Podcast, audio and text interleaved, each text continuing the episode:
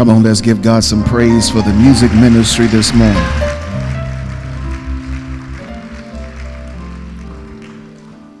Amen. Thank you for blessing us and reminding us that our soul is anchored in the Lord. Thank you so much.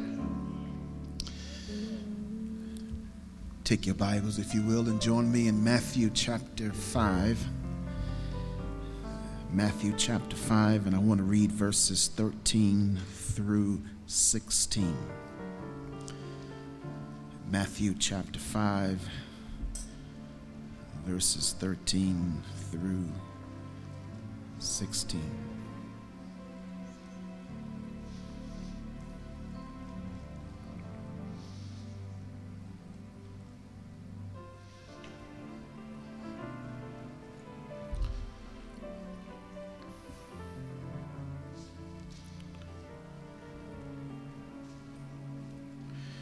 Reading from the New Living Translation, listen to the word of the Lord, beginning in verse 13.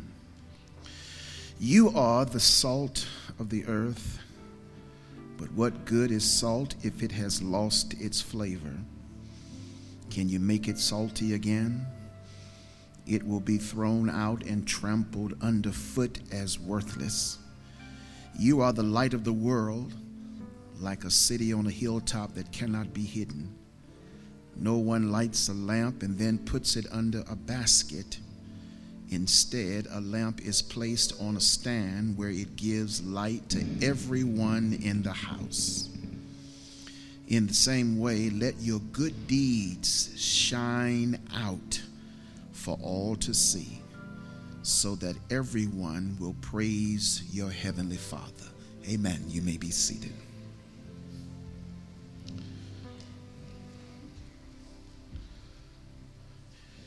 You are the salt of the earth, and you are the light of the world.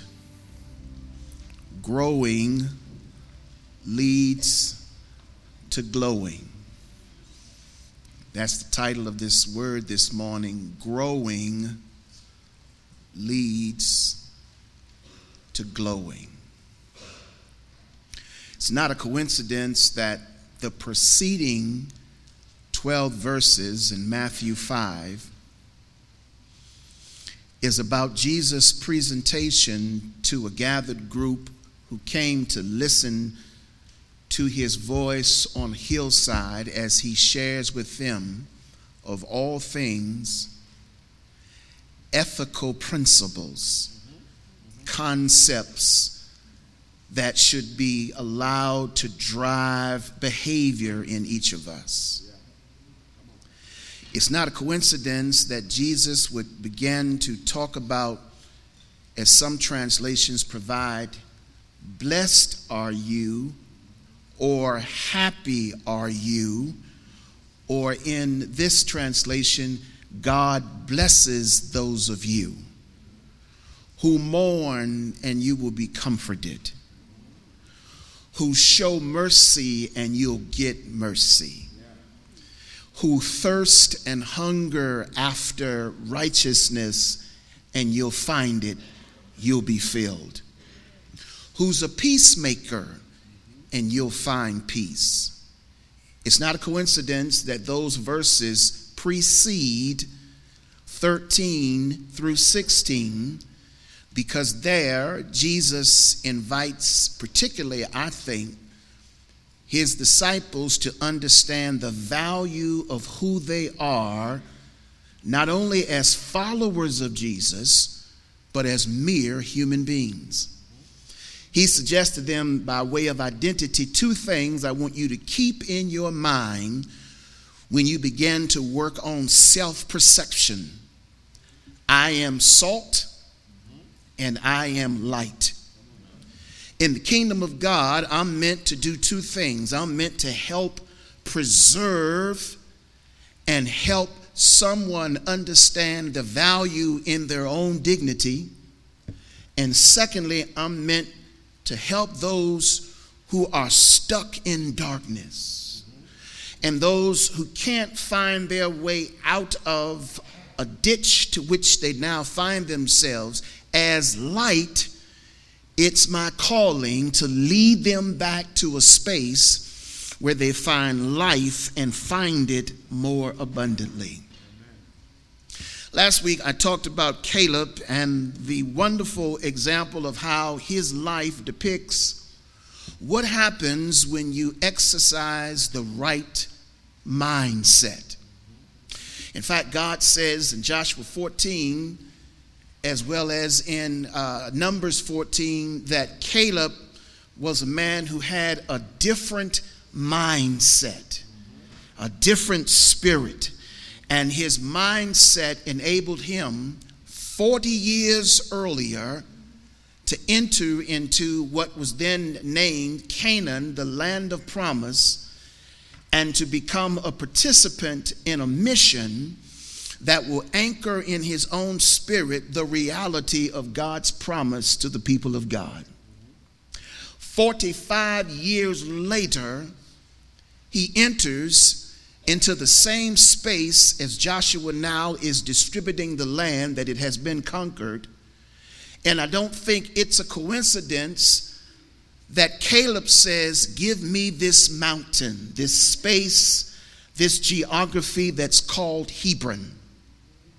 I didn't mention to you what that meant because it wasn't the time, but here it is. Hebron is interesting to me that Joshua would ask for this particular space. And we're talking about how not only you got to have the right mindset and grow in your mind, but when you're growing, you've got to also allow yourself to glow, to illuminate before others who can see your good works and glorify the Father who gave you what you have. Joshua, uh, Caleb, in his 45 year journey, recognized that over a 45 year span, he not only saw the promises of God come to pass, but he was able to enter into the mercy and grace of God that provided him with a 45 year journey where when he gets toward the latter part of his life, as we find in Joshua 14, he can look back and say, as we heard last Sunday, I am as strong now as I was 45 years ago. In fact, I feel so confident about not only the promises of God, but I have 45 years of history behind me to justify how good God is and how faithful God is. And when you trust the promise of God and when you employ the right mindset through my 45 years, I've seen up, I've seen down, I've been up, and I've been down, but look at me now. I'm not only stronger now than I was 45 years ago. But even if I have to go to war, I'm ready to fight right now at 85. What kind of man tells somebody he'll fight at 85? One that has confidence in his strength, one that has confidence in his mission, one that has confidence in the God that gives him the grace and the strength to be who he is. Caleb said, whether going in war or coming out of war, I'm still the same man I was 45 years ago. And nobody in their right mind would think that Caleb is on the right plane mentally because when you're 85, it's a whole lot different than when you were 45. But Caleb says, when you know the King of Kings, and when you know who keeps you, and when you know who gives you strength, and when you know who provides the necessary everyday power you need to survive, you can say at 85, I'm just as good now than I was 45 years ago. But Caleb says, I want this land. I want this land. I want this particular land, Hebron. And I kept wondering, why would he want Hebron? It's just space. It's not just space. There's a couple of reasons why. One, I think he won Hebron because 45 years earlier, when he went in to spy the land, he saw the Anakites. He saw the giants occupying the space. And remember, in the eyes of the other 10 spies, they saw themselves as victims, grasshoppers. But Caleb saw himself along with Joshua as victorious, the actual giant. He did not see himself as being defeated by what he saw. He saw himself being victorious by what he saw. And here's what's amazing 45 years later, the same giants occupy the land.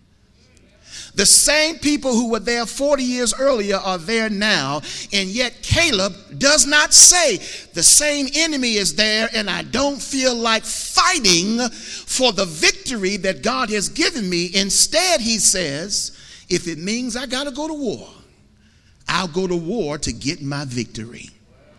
Now, here's a great thing. If you read the ending of Joshua chapter 14, he doesn't have to go to war. In fact, I'm a believer because of Caleb's testimony. The Bible says the land rested from that day forward.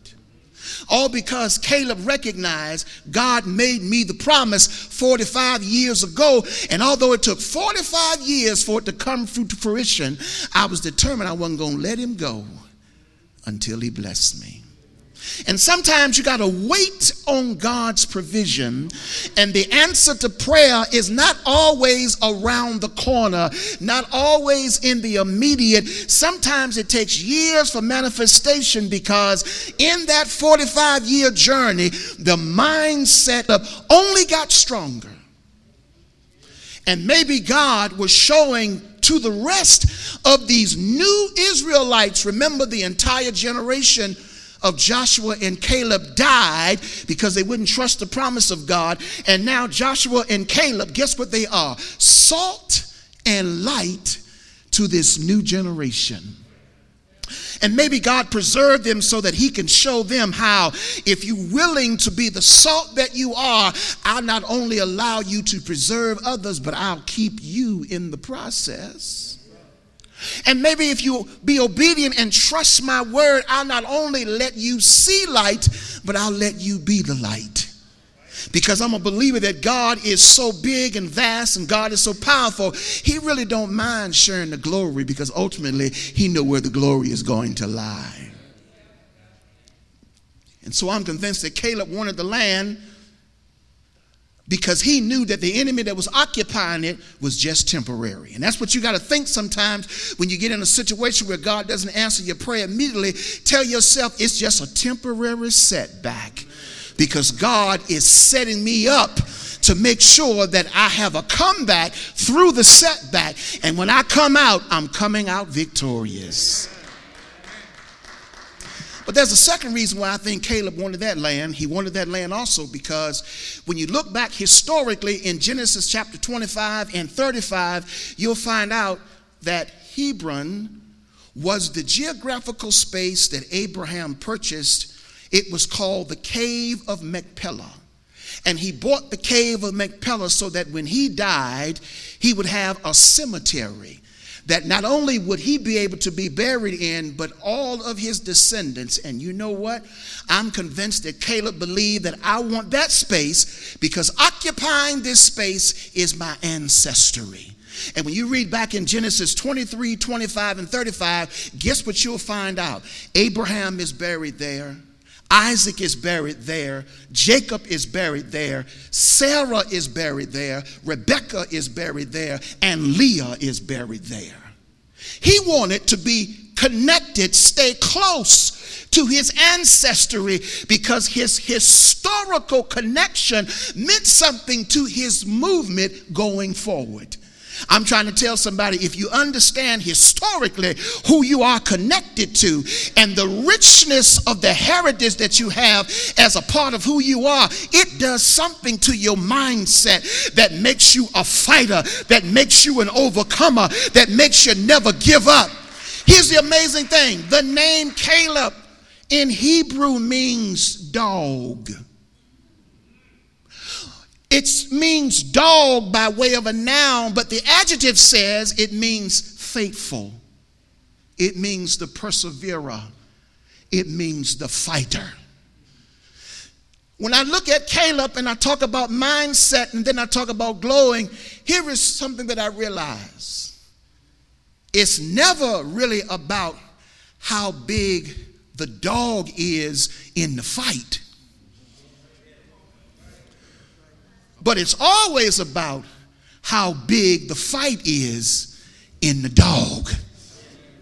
And Caleb may not have been, as we sort of think in terms of our history, may not have been a big man, but he was a bigger man inside than he was actually on the outside. He had a fight in him that helped him persevere through 45 years of a faith journey that he just would not give up. Maybe somebody in here this morning needs to understand how important it is that you hold on to the fight that's in you. And not only Caleb, but you got a bigger brother who's a greater fighter. He endured all of the persecution and the opposition and all so that anyone could place upon him, but they thought that the fight in him died on a wooden plank called Calvary. But they have forgot that again, it's not how big the dog is on the cross, it's how big the dog is or how big the cross is inside of the dog.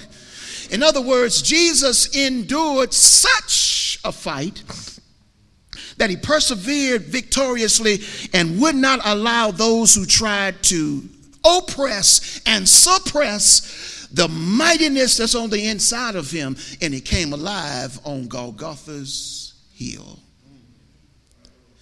Caleb is a connection to Jesus because both of them claim territory that an enemy thought they had occupied with fullness. And maybe it's this morning that you're in a space where God is growing you, but God is saying, listen, in order for you to see how your growth is progressing, I've got to also work to glow you. And you do not better glow than in dark situations. You do not better glow than in a context where something or someone needs to experience preservation.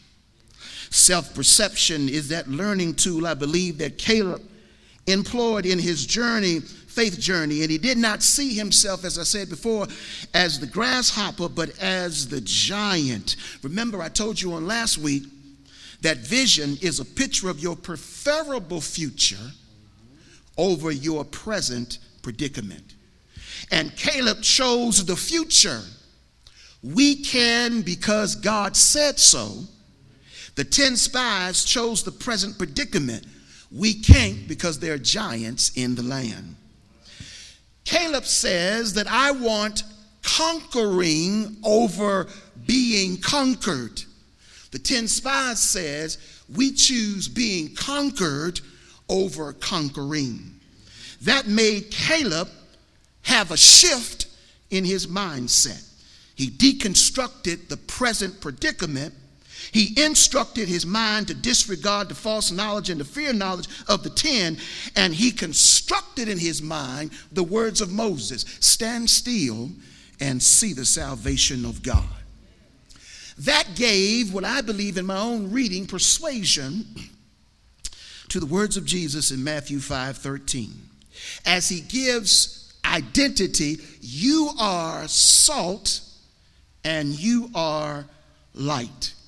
Here's the amazing thing about salt. In ancient Greek history, salt was a divine provision. They actually believe that divinely we had salt. God gave salt from the heavens. In fact, the Roman soldiers believed that there was nothing more uh, greater to have in your possession than salt. Roman soldiers were even paid with salt. It is believed that the practice, that the expression, you're not worthy of the salt, originated from the very idea in the Roman culture that salt was everything. In fact, in many ancient societies, the sharing of salt indicates a mutual responsibility of one person to another. Can you imagine that? Salt. We're sharing of salt says, I'm responsible for you just as much as you are responsible for me, our welfare. In fact, salt was used to bind covenants in the Near East. Read Leviticus 2:13 and God says when you bring an offering, you bring it along with salt.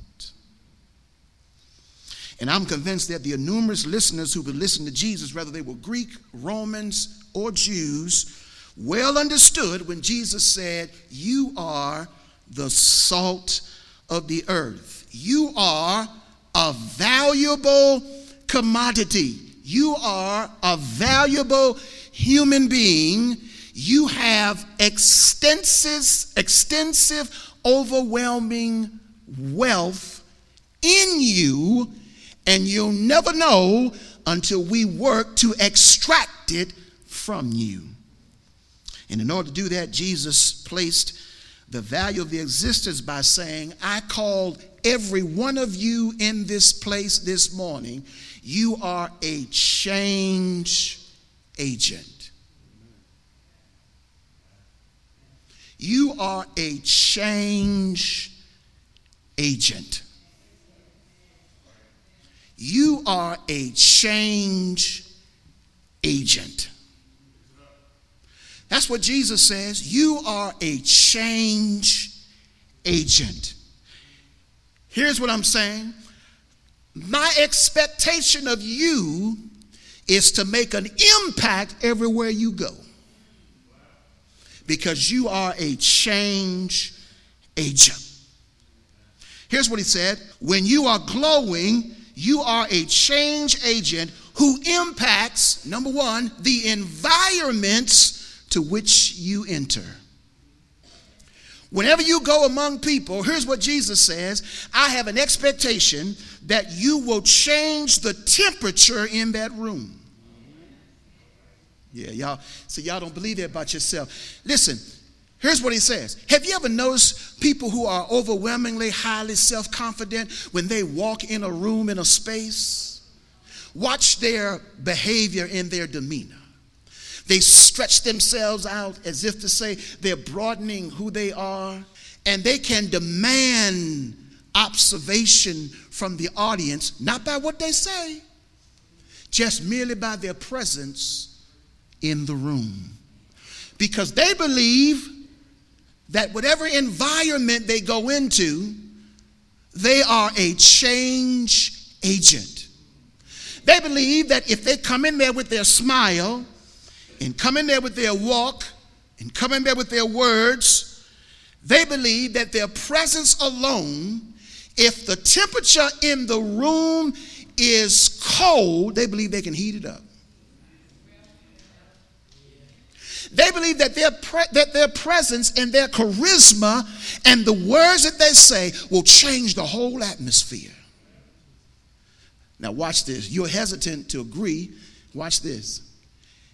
If I tell you that when we go into a room, so and so and so person, whenever they say something, it's always negative and they change the temperature. Uh, that's they show it that, that you got that. That's. You're exactly right. We agree when it's negative. But Jesus says you are the salt.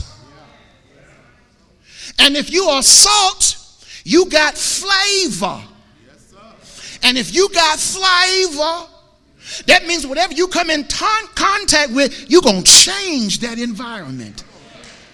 And so if I come in with words of affirmation and words of exhortation and words of inspiration and words of declaration, I'm going to change somebody's attitude. I'm going to change the entire environment so much so that every time I show up, now they start looking for me because they know not negativity, but something productive something positive, something life changing, because that person realized they are salt, and in their saltiness, they're meant to preserve.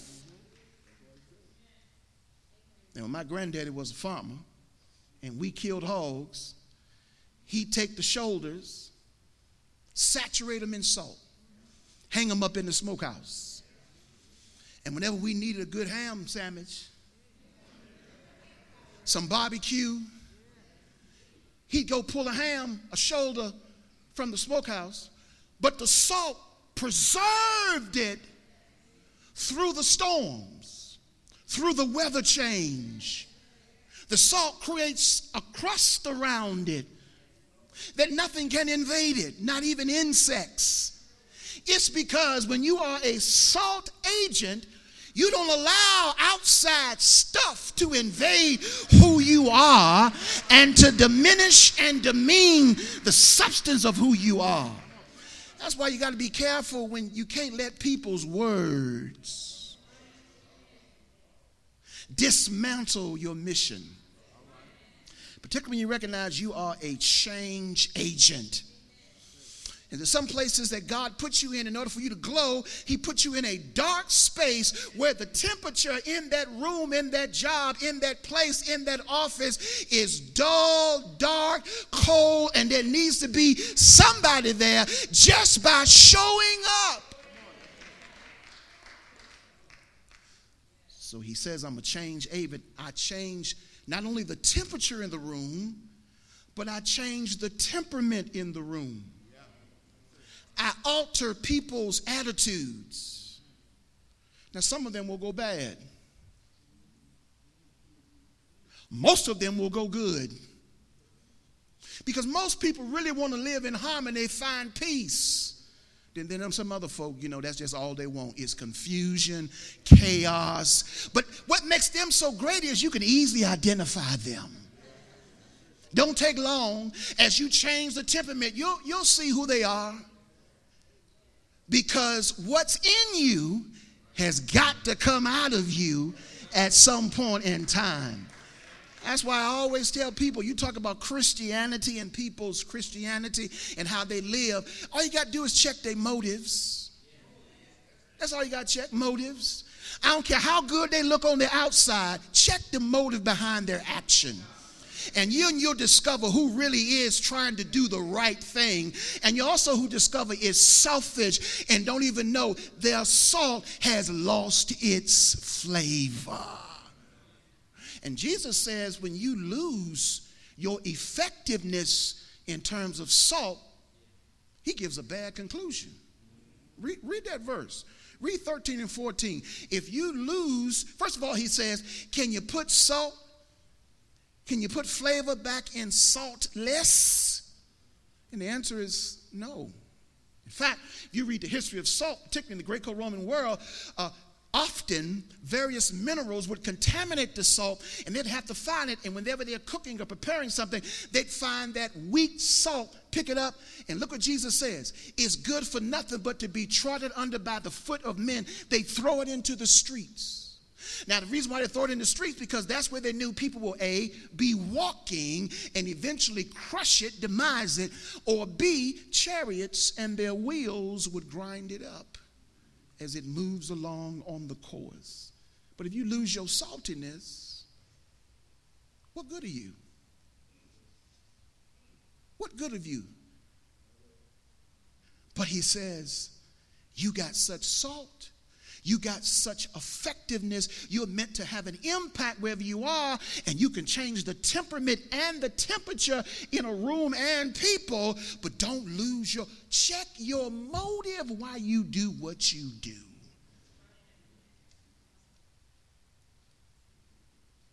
Everybody who preach ain't got the right motive. Everybody who sing ain't got the right motive. Everybody who serve don't have the right motive. Why? It's human nature to be challenged. See, Jesus sets this up.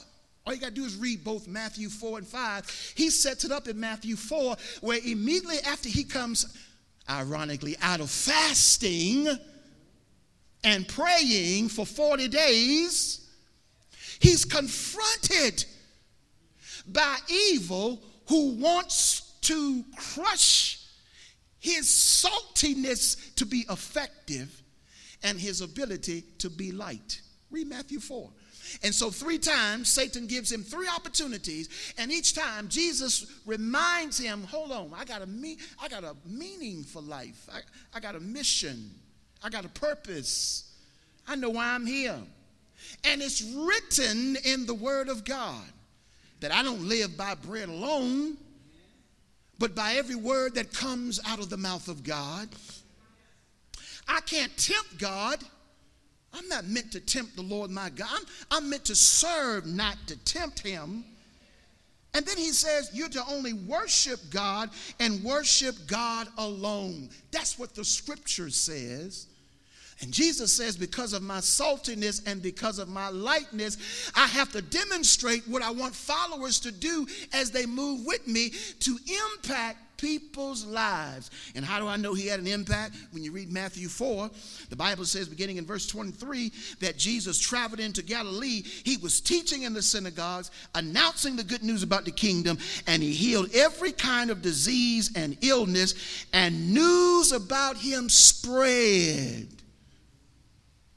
When you got the right attitude, when you got the right mindset, and when you recognize your saltiness impact and your light impact, the news will get around.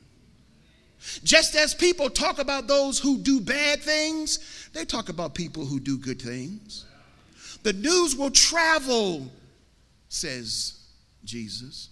And the text says that as the news got around, people soon began bringing to him everybody who was sick. Now, that means nothing you reading on the surface, but check this out. If you've never had anyone to change your temperature before, and no one to impact your temperament before, and all of a sudden now you heard that there's one who can do that, and they bring him to Jesus, and he does that, and everybody starts telling everybody else, and folks start clouding into the presence of Jesus. They come to realize, oh, there's something about this that I want to be a part of.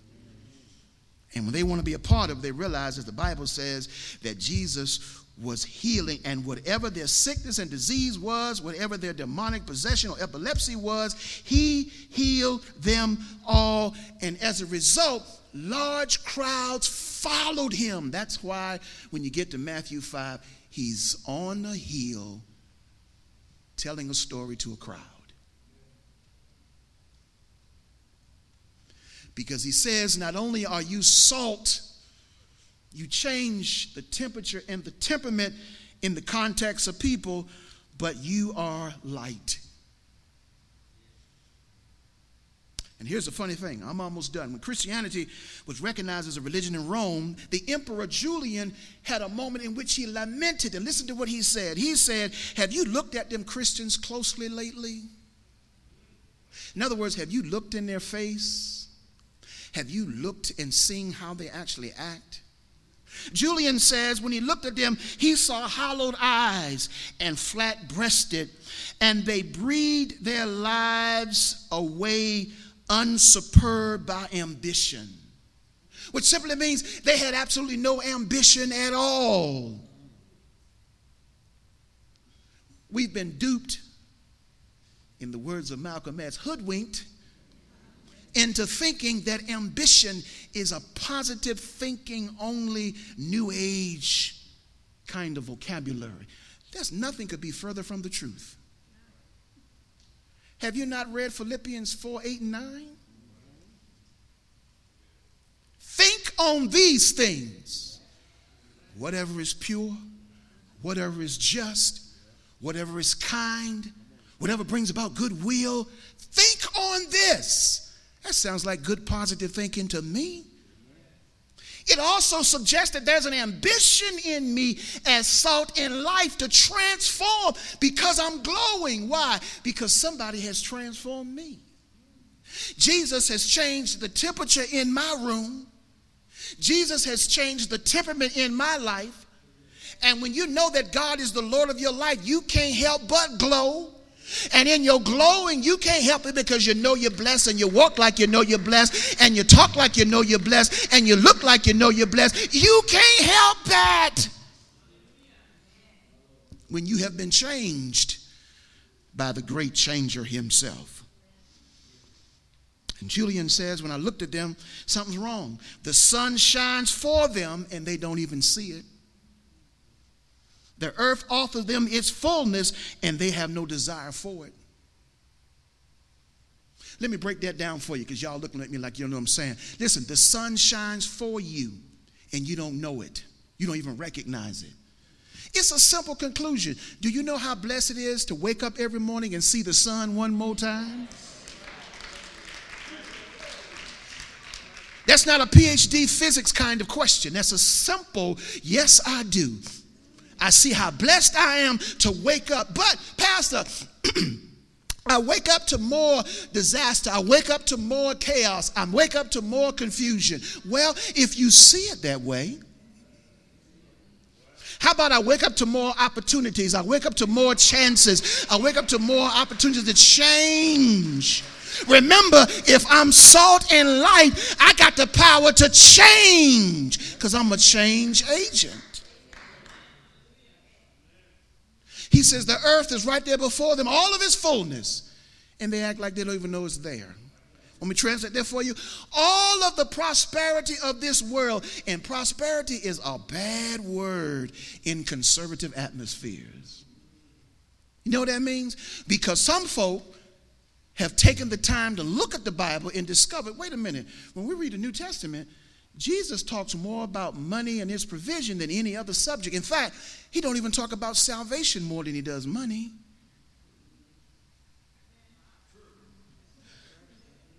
Y'all don't read y'all Bible. That's y'all problem. Y'all need to read the Bible. He talks about money more than anything else. Why? Because he knows in a progressive world, remember, we're not talking about just a man or an average man.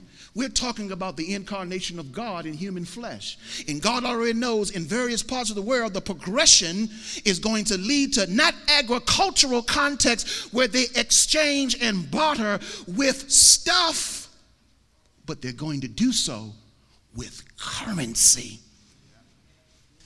And Jesus says, when they understand that when they don't have any currency, when they're on the low end of the totem pole economically in terms of status, when their faith is stretched and they believe in the God of the stretch, they come to know I can supply all their needs according to my riches in glory.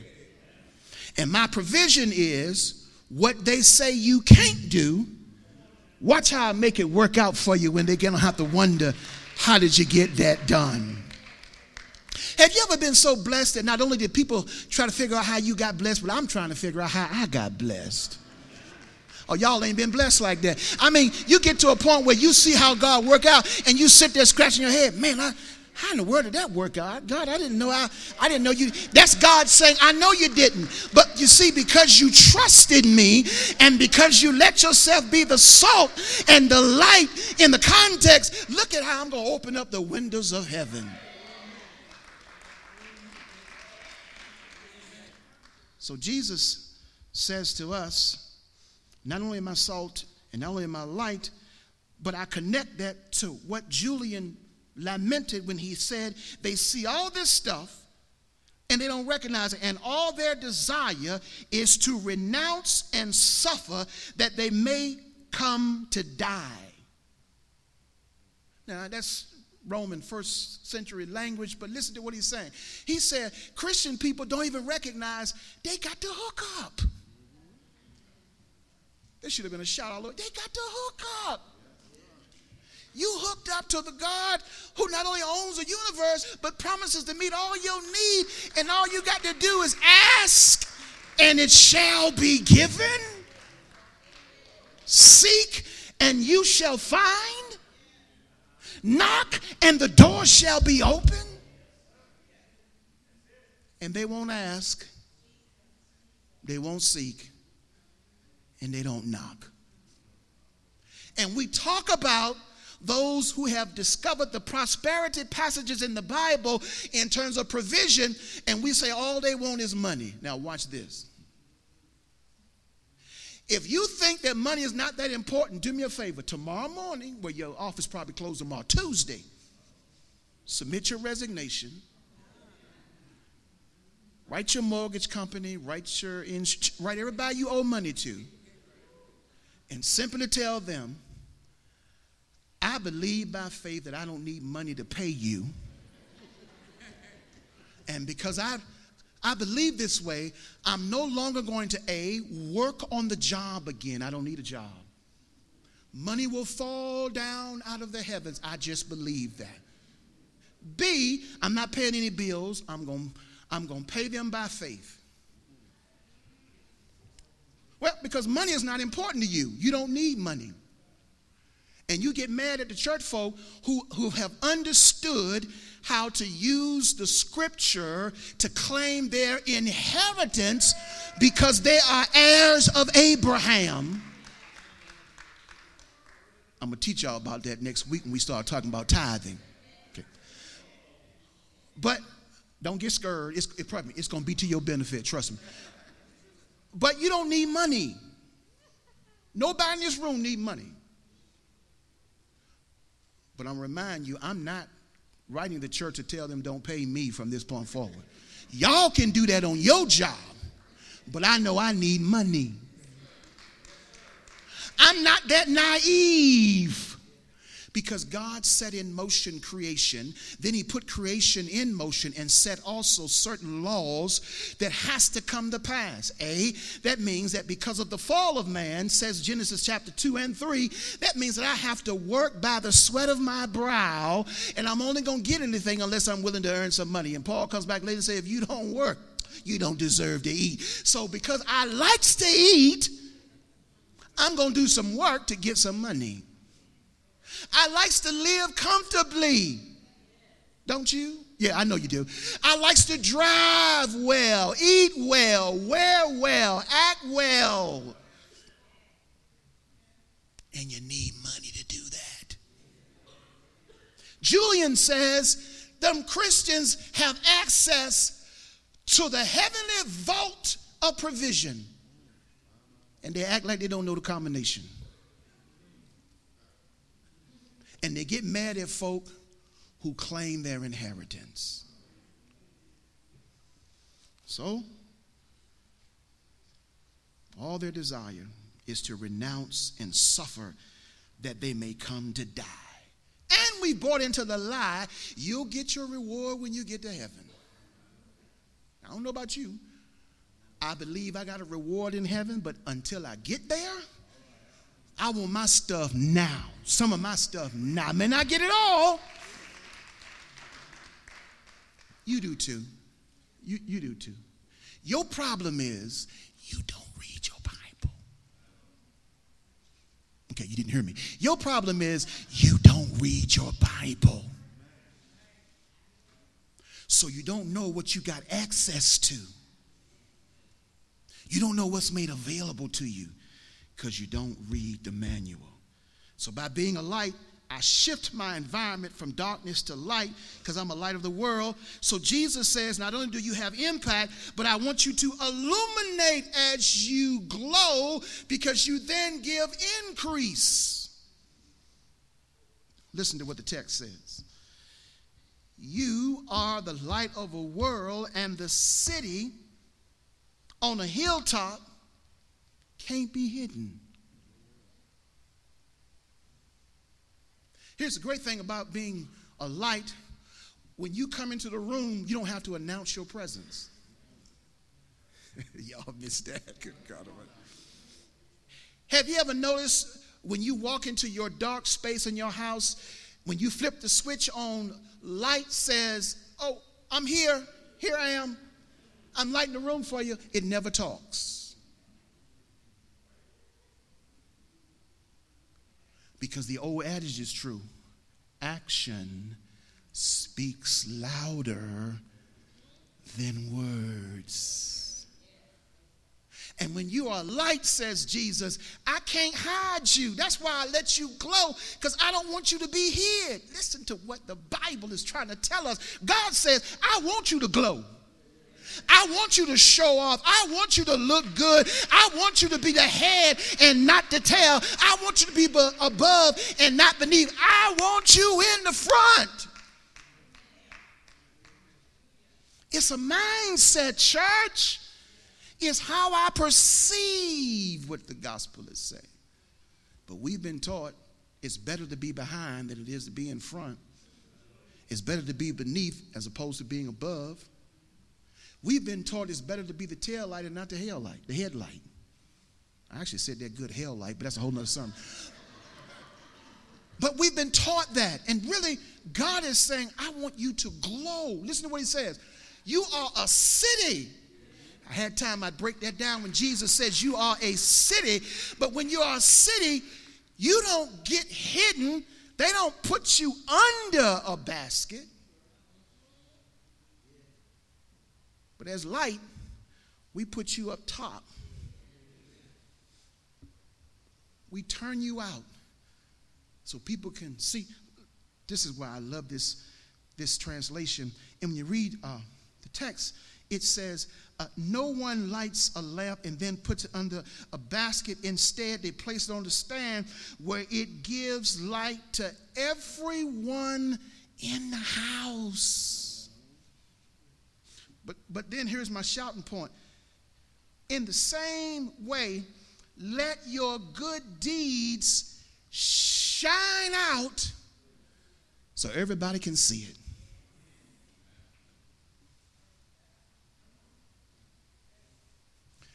I'm going to give you a cultural point and then I'm done. I'm finished. So we got this thing in our own culture, African American culture, where sometimes we hide what we've been blessing with from others because we know they're going to hate on us.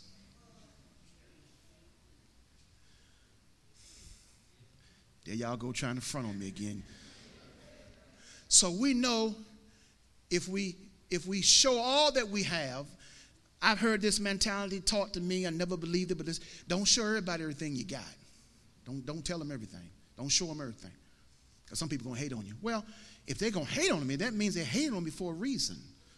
And the reason may be that they may be jealous that I actually have acquired something either that they desired or that they want to have in in terms of their own life and can't seem to get there. And maybe if I allow it to glow for them, I can show them that the God that I serve is no respecter of persons. I mean, this is what y'all say. It, it, what he does for one, he'll do for another. Ain't that what y'all say? That's, ain't that what y'all say? Where'd y'all get that from? Where, where you get that from? Did you get that from the Bible? Where'd, where'd you get it from? Tell me what, what, what'd you hear? What, how do you base, what do you base that on? Uh, yeah, tell me. I'm, I'm waiting. Tell me the word, give me the words. I'm waiting. That's why I try to tell you and teach you the way I do, because you don't know. If you knew, tell me. Or if you know, tell me. I'm, I'm waiting. I'm still waiting. Dun, dun, dun. Where is it? Let me tell you the question one more time. If God is no respecter of persons, what he does for one, he'll do for another. If you got that from the Bible, what are the words? Where'd you get it from?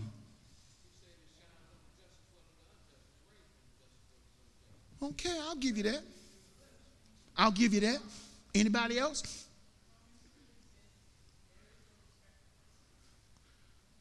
Would you read that for me again, please? I'm waiting.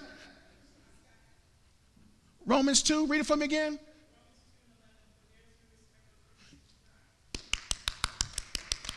Can you get that down in your spirit? There is no respecter of person. Now, why did she read Romans 2? Because Romans 2, well, Romans 1, the, the Gentile, the Jewish Christians wanted to condemn the Gentile Christians because in Romans 1, Paul lists a great deal of behaviors that the Gentile was exhibiting. And then he gets to Romans 2, and apparently there were some there who were saying, Well, I'm so glad we don't act like that. And Paul said, Wait a minute, you are inexcusable, old man. And that is that God has no respect of a person. What God does for the Gentile, he'll also do for the Jew, and vice versa. If God is providing like that, then tell me why we don't want to live in the abundance that God has in store for us.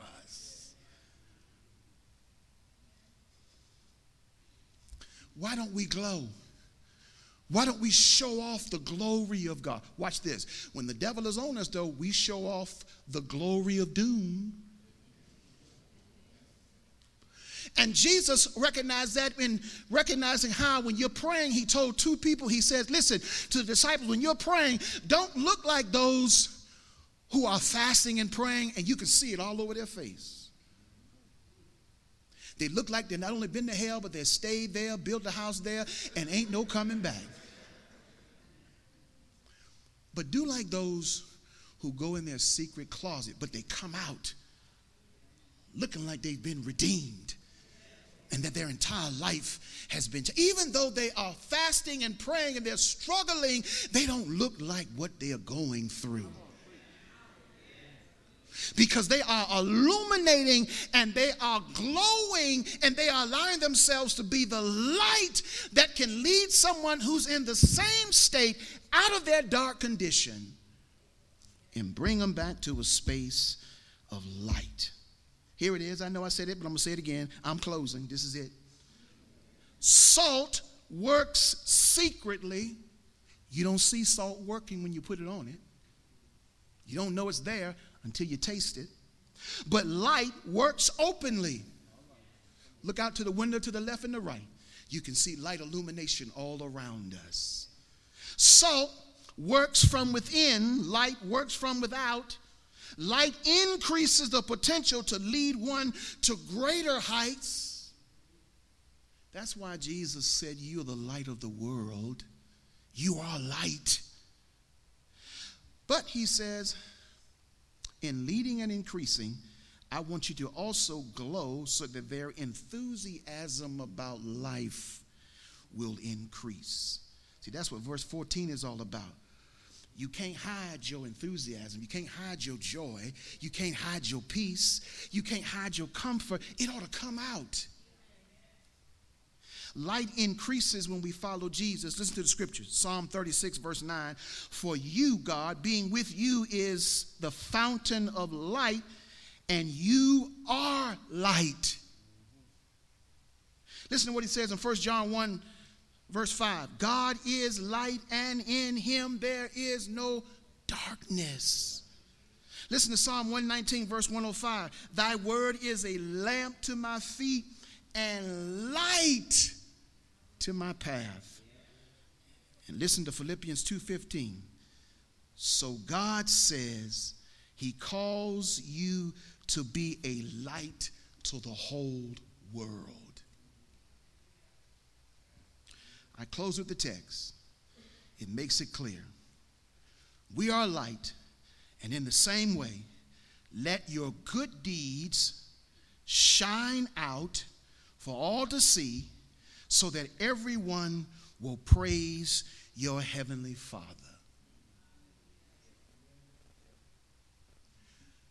So I don't mind being light, being salt, and I don't mind God getting the glory. Because my growing has led to my glowing. And listen, if following Jesus gets me the glow that I desire, God, you can have all the glory. It's all about you and for you. See, some people, motive, once again, I need the glory because I'm doing all the work. but, but if I recognize what it means to understand appreciation, because wherever I am, if I'm in any mode of prosperity, I've got to remember it didn't have to be this way. It could have went another way.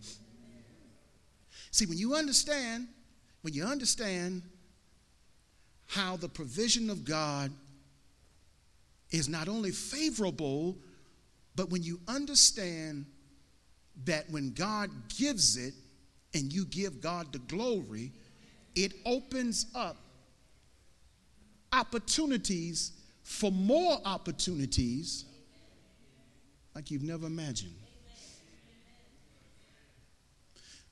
One more time, so I close with this. I know we don't always think helping people is beneficial to us. And I know that we run into people that no matter how much help you try to give them, it doesn't help them. They have not yet come to a space where they realize number one, there is nothing preserving their life that they can recognize, but it is. And number two, they're in darkness and don't recognize they need light. And I also know that I'm not always in favor of the people or the situations that God puts me in to preserve and to light. I have preferences. I prefer people who just need a little nudge, you know, just a just a little. Not a whole lot of stuff where I got to pray for a whole month and all. I don't want all that. I got to push and push and push and push and watch him do the same thing over and over and over and over and over and over, and over again. I don't want that. I know I'm the preacher, but I, I want to be easy too, just like you do. I want it easy. But guess what? To glow, and because of my growth, it don't work out like that. I end up with the hard cases, and then I come to realize they're not the hardest. Someone else have harder cases than I have. I realize that the people that I have to deal with, they're not the most difficult. Someone else got more difficult people.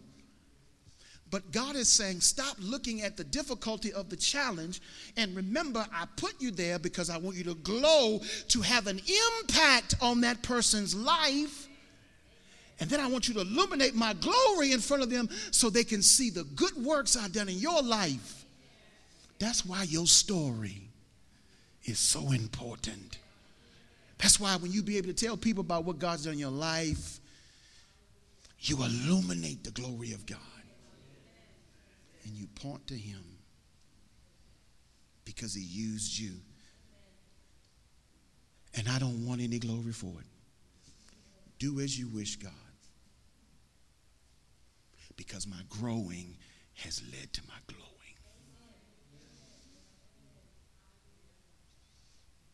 We used to sing a song, Use me, Lord.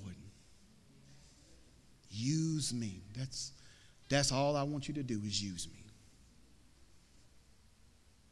And when you get to that point, church, I'm telling you, whoo, blessings is just all around you. Lord, somebody in this house